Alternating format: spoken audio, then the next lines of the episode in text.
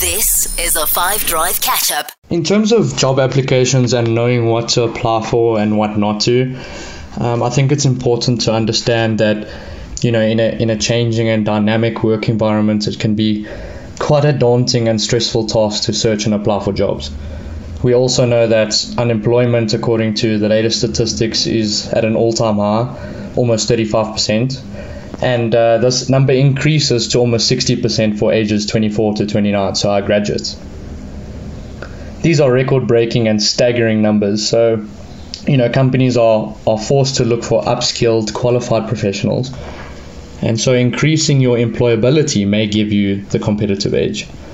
So knowing what to apply for, I think, really revolves around starting where you are at the moment, having an understanding of your current positioning being aware of yourself, your strengths, your values, and motivation really provides a good baseline and platform to lead from.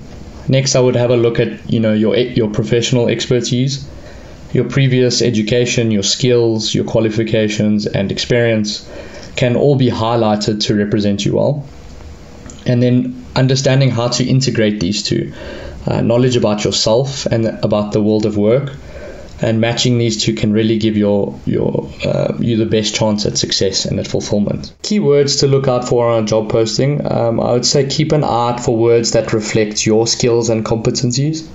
If a job posting mentions that you'll have to develop new software and provide technical support, for example, then it may suit you if you have a background in computer systems and networks. Similarly, when you're entering into the job market, you may want to focus on what expertise and experiences you're able to offer. However, there's often a catch 22 here. You need experience to get the job, but you need the job to get the experience. So I think it's really important here to focus on transferable skills that can be d- adopted from your experiences in school, sport, and volunteer work in order to provide that experience and skill. Our CV top tips, do's and don'ts, and trends for 2022 really revolve around a few key aspects. For us, it's about avoiding cliches and buzzwords like hardworking and team player. Instead, try to provide proof of these skills through your experience if the experience that you had was that you were appointed head boy or head girl in matric, then you could provide team leadership and interpersonal skills as that skill. Where possible, try to quantify your accomplishments. So try to put a value to what you've achieved. For example, you might say reduced expenditure by 5% by optimizing client relations at a lower level or when you're entering into the job market, you might say, I coordinated and led a team of 250 people in a charity fund run. So remember, you can try to use those transferable skills from the experience that you do have. I'd say also try to use clues from the job description. Use a few keywords and scatter them around your CV this will not only help you with the wording and the jargon that you're looking for, but will be more ATS friendly, which is a program recruit, recruiters use to filter out their CVs. Although this one might be an obvious one, ensure that there are no spelling or grammatical errors in your CV. Nothing says laziness more than rushing to complete a CV without scanning for the errors. Lastly, I think some agencies prefer to leave out an image as well as any potential references. So avoid these include and only include them unless it is important to the role or it's specified in the job posting. If the employer wishes to have this information, it might provide you with another opportunity to sell yourself and impress one more time. When we talk about online profile, it's really about aligning your online or social profiles with your professional image and your personal branding personal branding and increasing your employability has definitely become a trend over the last few years. And when we talk about online profile, it could be about social media such as Facebook, Instagram, Twitter, and LinkedIn. For some candidates, can go even further where they're creating their own websites and uh, and video CVs. So online profile is really about creating a golden thread where you tie everything together and that will create the impression to your employer that you're consistent, you're prepared, and you're professional. Displaying the same information in your bio across the different platforms helps to create that golden thread.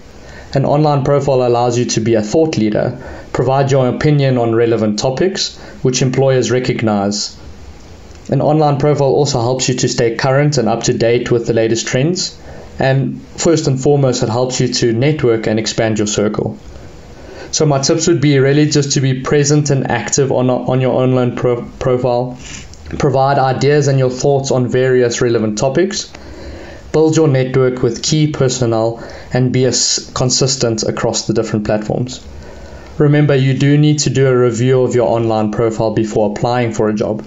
You don't want a potential employer to see a drunken photo of you from a few weeks back, for example. Creating, building, and maintaining networks while you're in the job market can often be a very challenging and stressful task.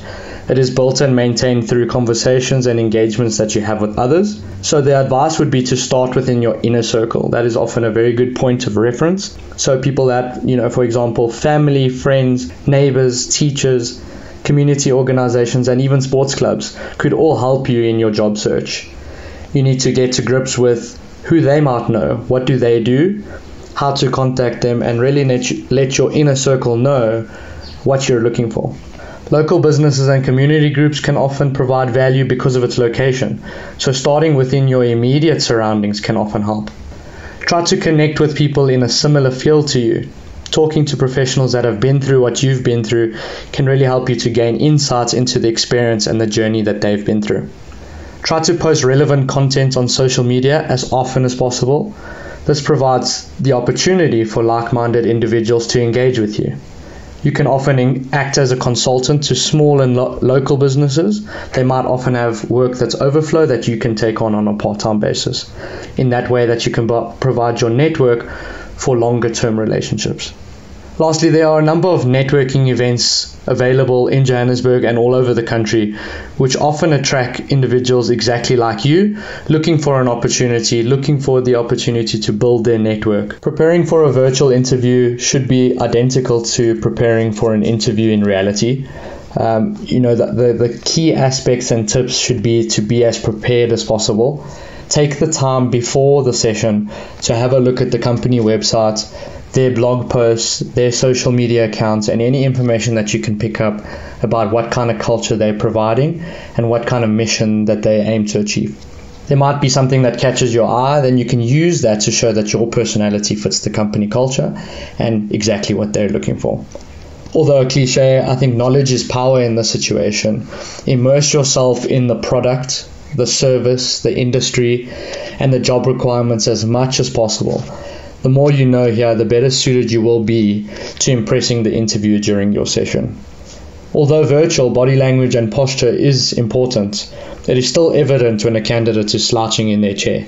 So dress neatly, attend the session on time, sit up straight, and take note of your own facial expressions. You don't want to be frowning. In terms of top questions to prepare for for an interview, this can often be very industry specific. Um, however, some are of the more standard questions can be, for example, tell me about a time where you experienced conflict and how did you respond to that? Or, for example, it says on your CV that you're proficient in interpersonal skills. Can you elaborate more on that? Or how do you see this role fitting into your career goals? So there's definitely more, it's become more sophisticated than the classical where do you see yourself in five years? Um, but I don't want interviewees uh, and people preparing for interviews to, to panic at this stage. I think the key is to be as prepared as possible. Try understanding as much about the role and its responsibilities as possible. Go to the interview with questions of your own. So, for example, let's say you are passionate about social responsibility, you can ask if there's an opportunity for that in the company that you that you're applying for. Most importantly, try to be as genuine as possible and be true to yourself. Remember, if you weren't a good fit, that is okay too. Ask for feedback on your shortcomings, which you can then use to improve and nail the next one. This is a five drive catch up.